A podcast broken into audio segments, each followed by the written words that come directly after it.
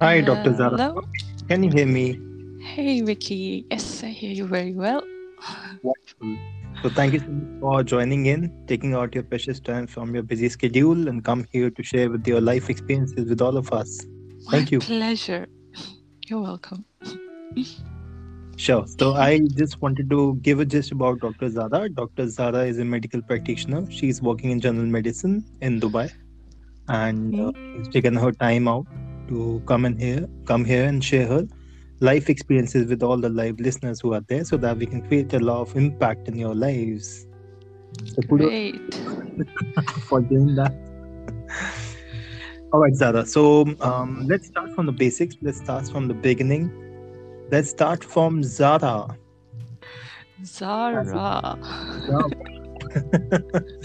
as a child, as a child, as Mhm. someone who has been born in a certain family, who has seen certain customs, some rituals, some cultures, and then how Yeah. transition of becoming a a medical practitioner or someone who goes into general medicine. What was that thought? What was that impact? What was that event? What was that experience? What was that reflection that made you ponder more over it and now you wanted to serve the people?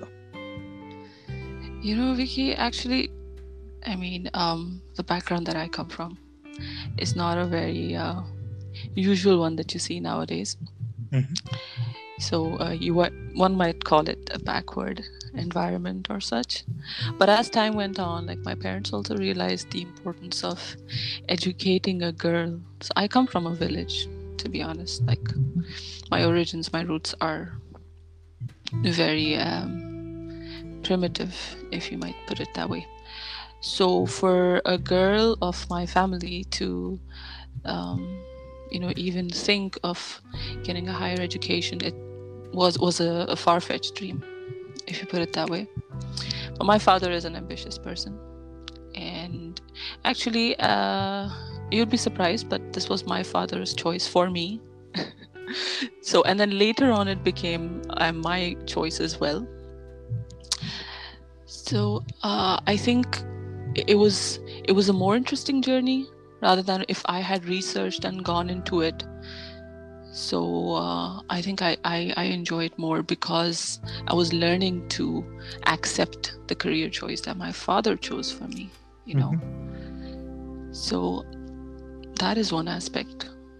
Other than that, uh, I mean, once you get into medicine, once I, I was starting studying even basic sciences and all of that. So from that point on and moving forward, I never looked back and I knew that this was something great that I had to keep pursuing and getting better at. So it's it's been an eye-opening journey. It was it was a journey that I didn't choose for myself, but it became more and more exciting. You know, one of those. I don't know if you relate, but that's how it went. yeah. That's great. And um what were you like a child? How were you as a child? Were you inquisitive? Were you introvert, ambivert, extrovert? If you can reflect a bit on that. Mhm. I was a a daydreamer of sorts. But when I say daydreaming, doesn't mean that I was blank. I was a ponderer, if you put it that way. Mhm. So I, I'd be thinking about everything from galaxies to stars. and you know, the funny part is like everything just happened in my head. Like I would try to find the answers within me of even of scientific things. That's a weird thing I did as a child, I Wow. think. So um and I think that I found some I got to some conclusions which later on I found out to be true. You you should have been an astronaut. And- Why a doctor? no, I very much like my feet to be on the ground. Mhm. I, I though I like to fly, I sometimes used to dream of being a bird, Mhm. but uh, you know, space is not for me. As mesmerizing as it is, but uh, no. I think uh, being a doctor opens up so many avenues for you to connect to humanity. I think isn't that all we're all about?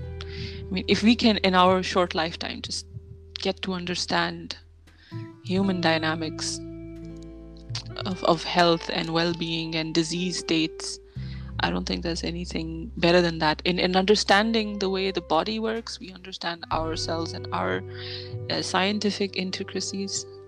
You know, so um, that way, I think an astronaut's job is not suitable for me. Mm-hmm. So yeah. you were basically curious about things. Yeah, I was curious, but in, in a coy, shy sort of a way. Mm-hmm. And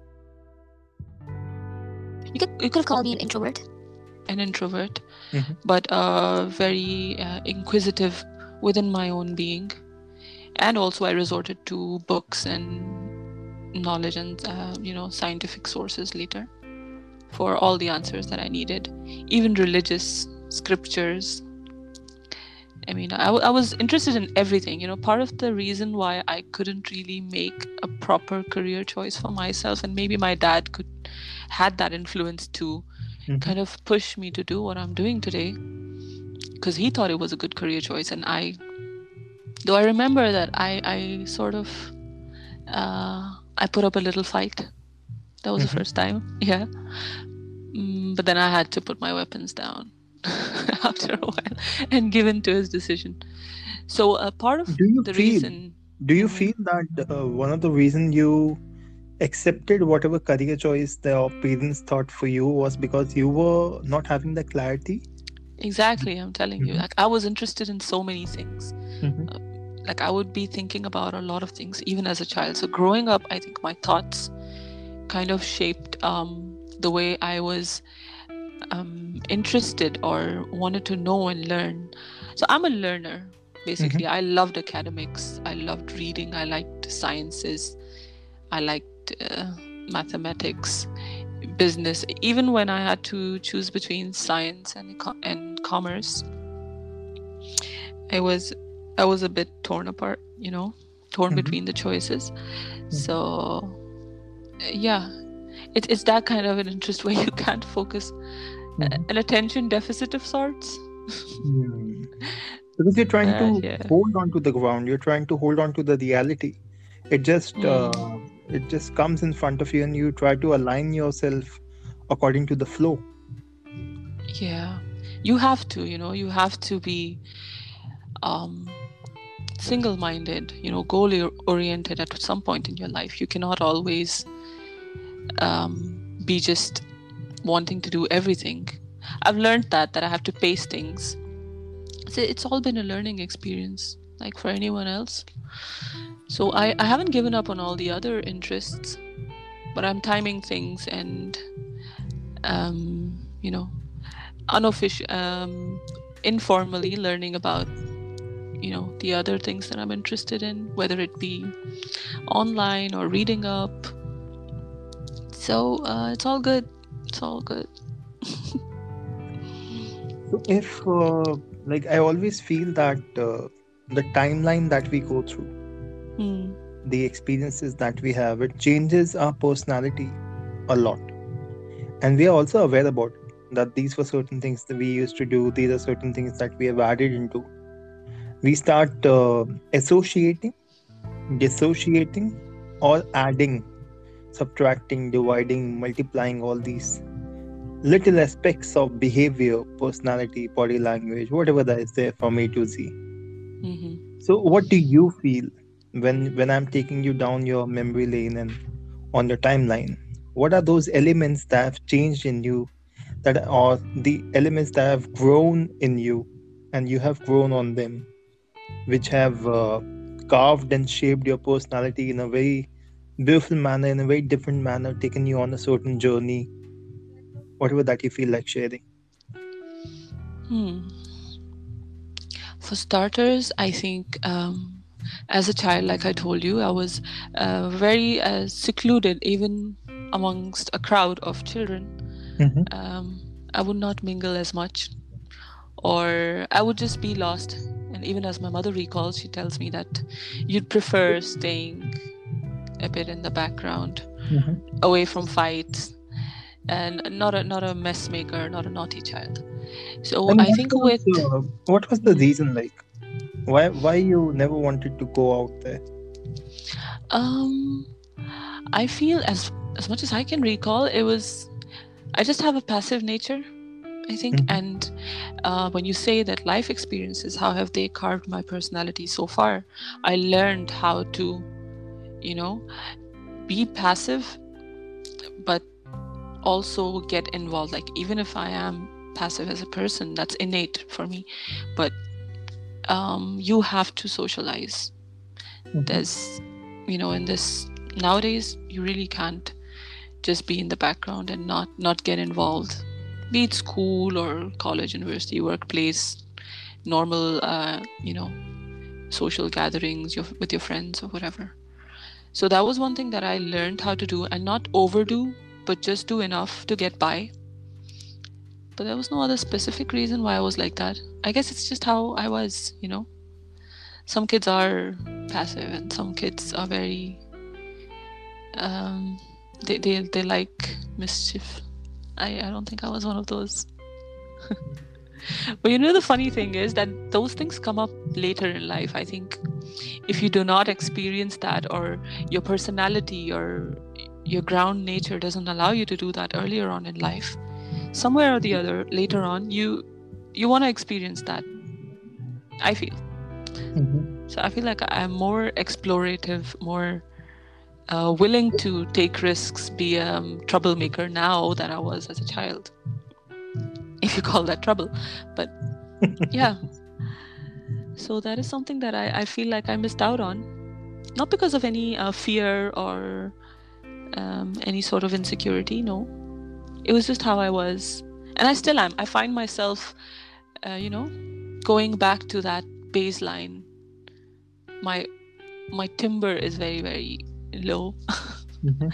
like i don't i don't um, if you leave me alone i'll be i'll be perfectly fine by myself you know doing nothing just staring at the wall if i'm making any sense Interesting.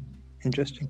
I was just uh, thinking that while you are taking us through your timeline, I'm just trying to create this uh, visualization.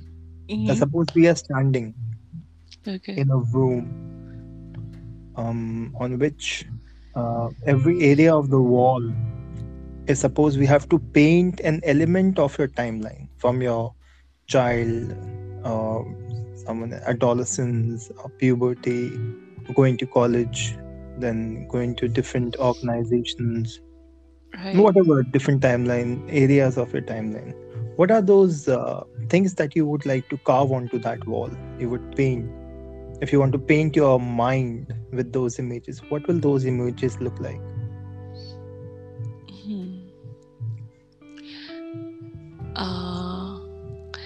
The first image would be of a little girl child Mhm. with a typical dress on, a frock, Mhm. with no Mhm. toys in her hands. Okay, Mhm. mind you, no toys. I wasn't the toy child. I'm minding that. Yes, no toys. no toy. Um, yeah, just her by herself. Okay, and I'd like to add a little, very cliche, but a star, gazing into the sky, looking at a star. You know, Mhm. just mesmerized by. So the star is like a toy for you because you yourself don't have the toys. It gives you an opportunity to look at nature as a toy and play with it and let it play with you, right? Yeah, more like in awe of things that Mhm, mhm. uh, you know naturally kids don't really sit and admire. Like the night sky was something even to this date I just love looking at. Mhm. Clouds in the daytime, the scar, uh, the stars in the sky at night, um, the moon. Like these very uh, simple things existing for a long time, but we don't notice them on a daily basis.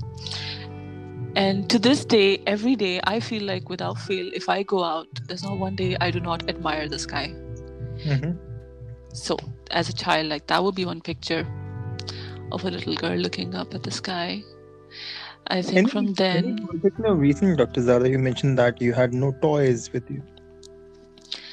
um, I had no particular interest in toys. In I, I- don't know, it's a blank, but I, I remember specifically once I went to a shop and I saw um, a rack full of dolls. You know how the toys are lined up. There's car section and then there's a doll section and there's a b- brick section and Legos and all of that. So I just walked past it. I saw them, but I didn't really have any interest. And I had money in my hands at, at that time. Mhm.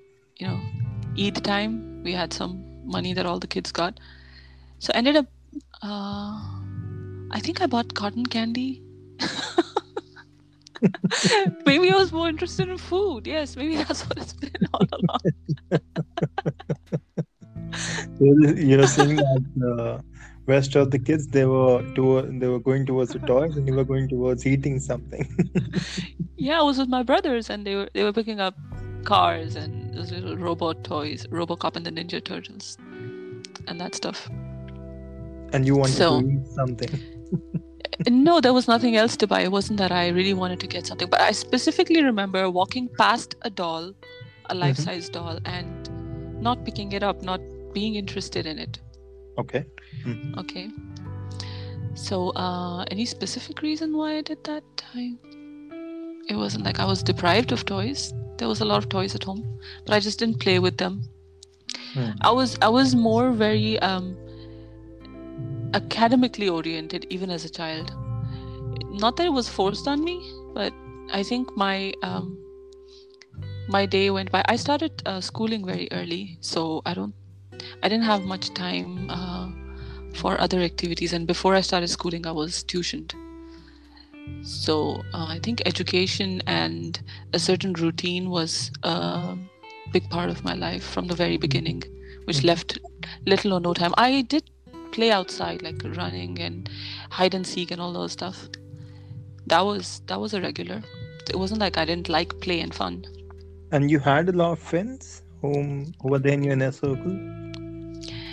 Um, I had my brothers and my cousins, and in school, yes, I remember. I, I still remember my childhood friends, and I wouldn't call them. There were people I knew in school, so that was all. Yeah, I just know them till school. I was very active in PE time. It was nothing of that sort. So uh, not Mhm. having toys has nothing to do with. I think that again ties us back to my passive nature. I think did not like uh, telltale stories. Yeah. So this If is one can- picture. One Mhm. picture that you're mentioning that you will be carving onto the wall. What other pictures will be there? Mhm. So if I had to put it, put the next phase in my transition, um, of a sportsman, Mhm. I think after I was very interested in sports, even at home, and uh, art. So I'd say like uh, I was still still a child, maybe up to the age of 13, 12 or Mhm. 13. So I had that phase, yeah. Till the beginning of my teenage years, I was, I, I started um, developing an interest in the art forms, Mhm. more of painting and murals and of that sort. So you'd you'd put a Picasso on the wall. and I was surprisingly good at it, or or so my teachers told me. And that was the first time I started feeling the need for being competitive, you know? That Mm. spirit rose in me then. And I think that's when I started moving away or developing on, you know, building on my passive nature. So Mhm. I, d- I had that little, uh, that kindle of um, competitiveness was lit. So Was it Yeah. also because of the fact that you had a lot of kids around you and you wanted to put a mark in front of your parents that is my brother is doing this, my sister is doing this, and this is what I am. You wanted to put out yourself as a personality. uh, no, it was out of genuine interest, I think. Mhm. even to this day I, I really like any sort of sport forms. So that that was actually an um, an escape for me. Running was i remember i was always part of the athletics team. So when i used to run i used to feel like i'm flying. Mhm. there's this obsession with flying and the skies though i don't like space. Like i don't want to go in space. It's not that i don't like space but yeah so um sports it was for a long time. So have you And ever done any kind of paragliding or where you can just no, feel like a bird? है ना करना चाहिए उसका planning to. That, that's that's the aim soon Bungee enough. jumping or paragliding or whatever the stuff that you do in the sky. No, I haven't. Paragliding is on my bucket list Hmm. soon. Because that it just makes you feel like a bird, right? Yeah, that would be Hmm. great. Skydiving as well. Skydiving, yeah, exactly. Skydiving, Yeah. paragliding, bungee jumping. Mm.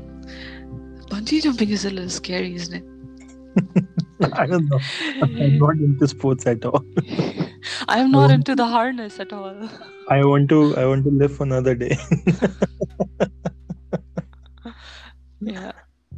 So you are someone um, who was art, who is artistic, adventurous, and someone who was uh, not much interested in toys, but more about uh, experiencing the things around you, well, and more academic and that competitive spirit that is there deep within you.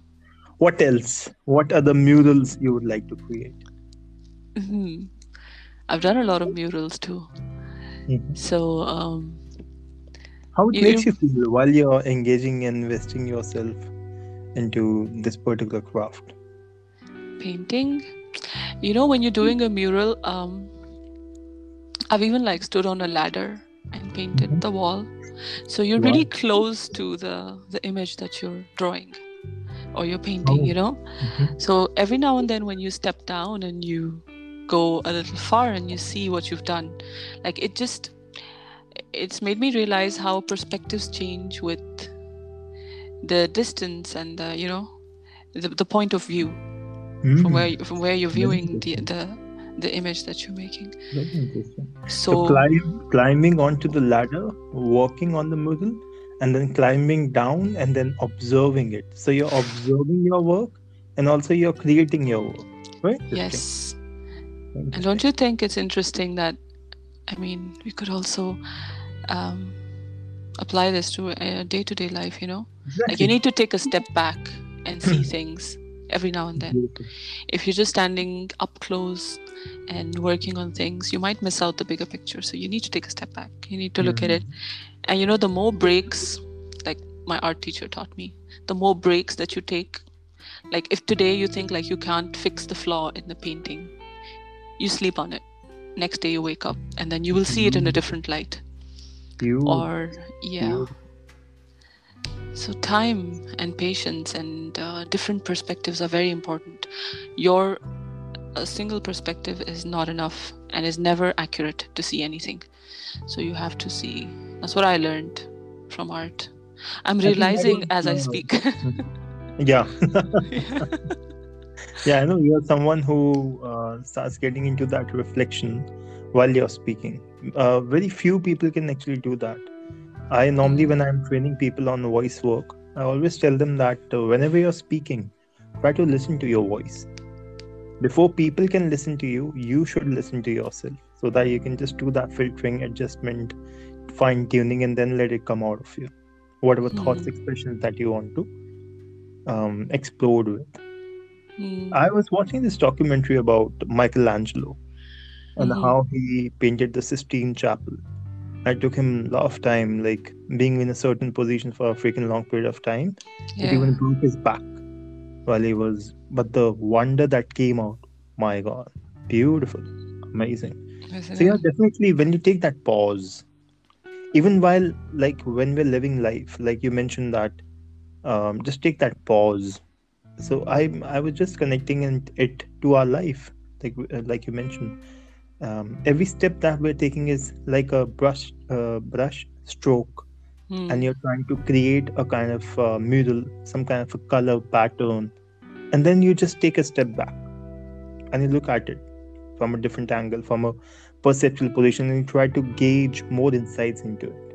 Because you've Mm. taken that step back, you've taken that pause, in that state. And when you take a pause, automatically your mind, body, soul, everything, it just goes into that priming state that you are, you have become more of an observer rather than a creator. So this is there's a very profound thing that you're talking about, uh, Dr. Zara. Hmm. What else? What else you want to share with our listeners? What else can I share with your listeners? No, I've, with a- regard to these these murals that we're drawing, what are the major aspects that you want to now jump on? um, so we reached where there was a an, an artist in the making. Mm-hmm. Though it's it's sad to say that I didn't really practice it for so long, only so Mhm. long as I was in school. But it's uh, it's nice to see. I recently started working on another piece with my brother. My Mhm. brother's also very um, artistically inclined. We were in the same school, so it was fun, you know. Like we would, uh, I would be working in the art room, and then it would be him and his friends. They'd come and they'd join a piece that I was making, or you know, we'd even like um, co-work on the same piece. Mhm. Like if I, if I had to leave, yeah, Different interpretations can bring in Yes. something new, like Mhm. an innovation. Mhm. And there were times where they were able to fix the flaws in in my painting which i could uh, not see even after days of working on it like it wouldn't even when i had a reference picture like you know sometimes you don't know why the horse's nostrils are not aligned the way they're supposed to Mhm. but then comes another artist and he's able to see the the little angle the tangent that you miss so he Mhm. knows where to start erasing your your uh, markings and making another line from there so that's amazing to see you know how Mhm. sometimes we get used to what we see and we get so used to it that we think that there's no other way than the one that we see that this is the correct Are you using any aspect of this uh, understanding or awareness in your current line of work? um of art from art like projecting it onto medicine Yeah. not consciously but i'm sure subconsciously i'm very very i'm a great believer of the subconscious how, and how it makes you work wonders and miracles in your Mhm. life Mhm. so uh, i'm sure it is i'm sure So, where do you want to take us from the journey of being an artist? What next? I would like for you to enter the realms of. Uh, there was another phase where I started, you know, um, going in the backgrounds again, started thinking deeper about life. And, you know, around adolescence or your later teenage years, you start Mhm. thinking about, some people start thinking about uh, purpose, the purpose of life. And, you know, And this was uh, at what age? I remember in high school, School time, okay? Yeah, in high school. So uh, just around high school, college. That's when I really um, became very religiously inclined as well. Mhm. Uh, because as one grows up, to understand your existence, somehow or the other, you will be tied back to your origins and your creator. So that naturally brings you back to religion.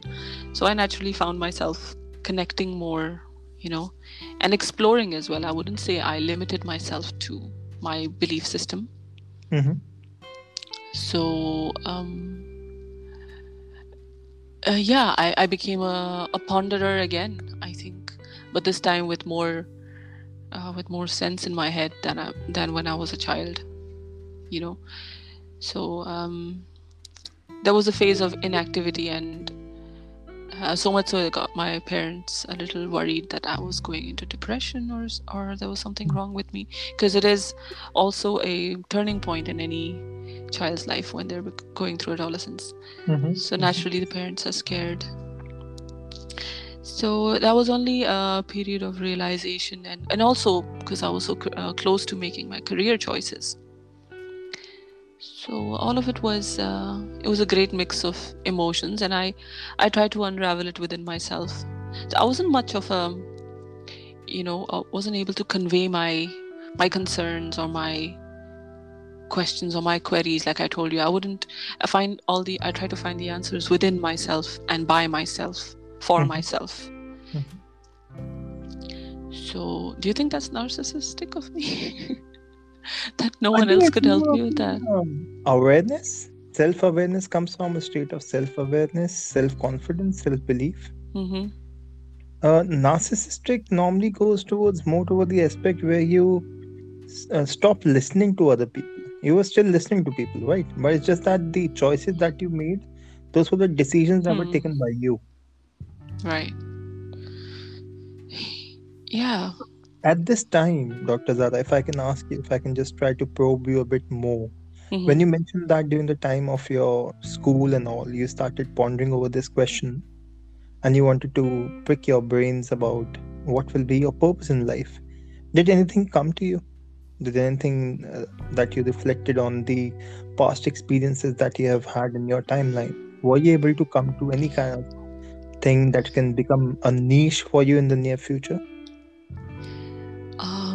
I did realize very early on that I was a good listener, or I mm-hmm. proved to be a good listener for people, time and mm-hmm. time again from uh, from you know primary school. I'd say like I had a lot of friends who would who would want to spend time with me, who would want me to listen to them and give mm-hmm. them opinions about things. So people always showed interest in my opinions and maybe I didn't understand why, or perhaps I had that clarity when I spoke to them.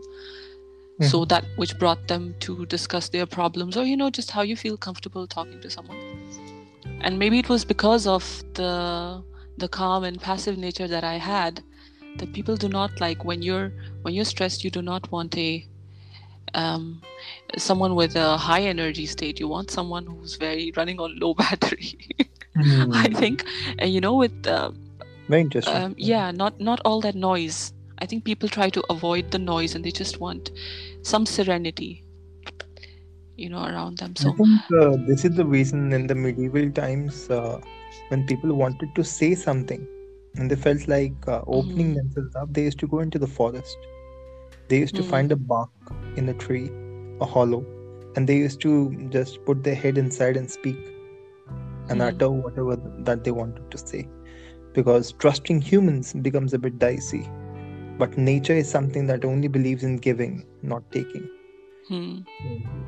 I think this is also the but uh, I was just this thought was coming inside me which I wanted to ask you that one of the reason you became a good listener was because you didn't want it to speak much so that people don't know you much you were trying to hide yourself by becoming a good listener Hmm, that's a different take on it you're probing me for me to pick on my insecurities. You're a doctor. And I have to get certain doctor keywords into the conversation. Pro going deeper.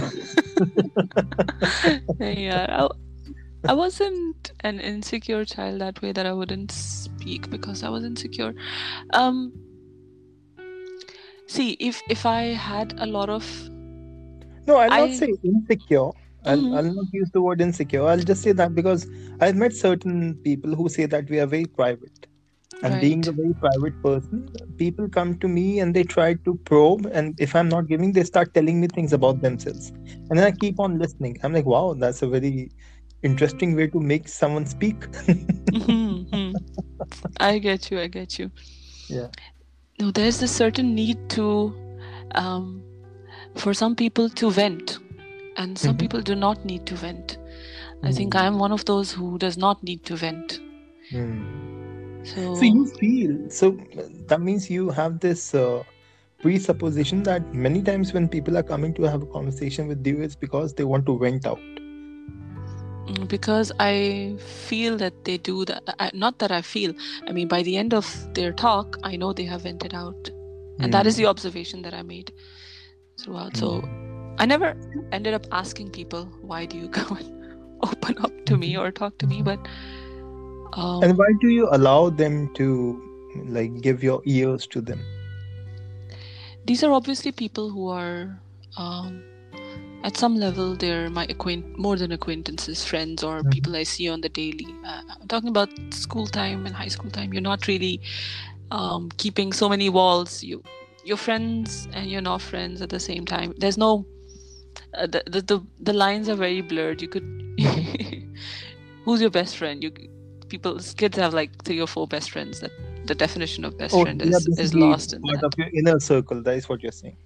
yeah like people who are part of my inner circle who i've already um obviously i felt that they were um worth talking to or they weren't that bad or they were harmless which is why i Mm. let them even um, interact with me. You know, I was very picky about who I spoke to and who I and, and not to be part of a, a group or a gang. Like I was very uh, away from those things. There's also this uh, inner element which is coming out where you just want to create an environment for the person to become very comfortable in sharing their feelings and you want to give them that uh, opportunity where they can vent out their emotions. Do you feel that aspect is also there? See, again, it wasn't something that I consciously did so that people could come and Mhm. vent out to me. But I think very unconscious on a subconscious level because this element is something which reflects in your uh, medicine field the element of service the element the element of uh, creating something very congenial a congenial environment or a congenial ecosystem for people do you feel something on those similar lines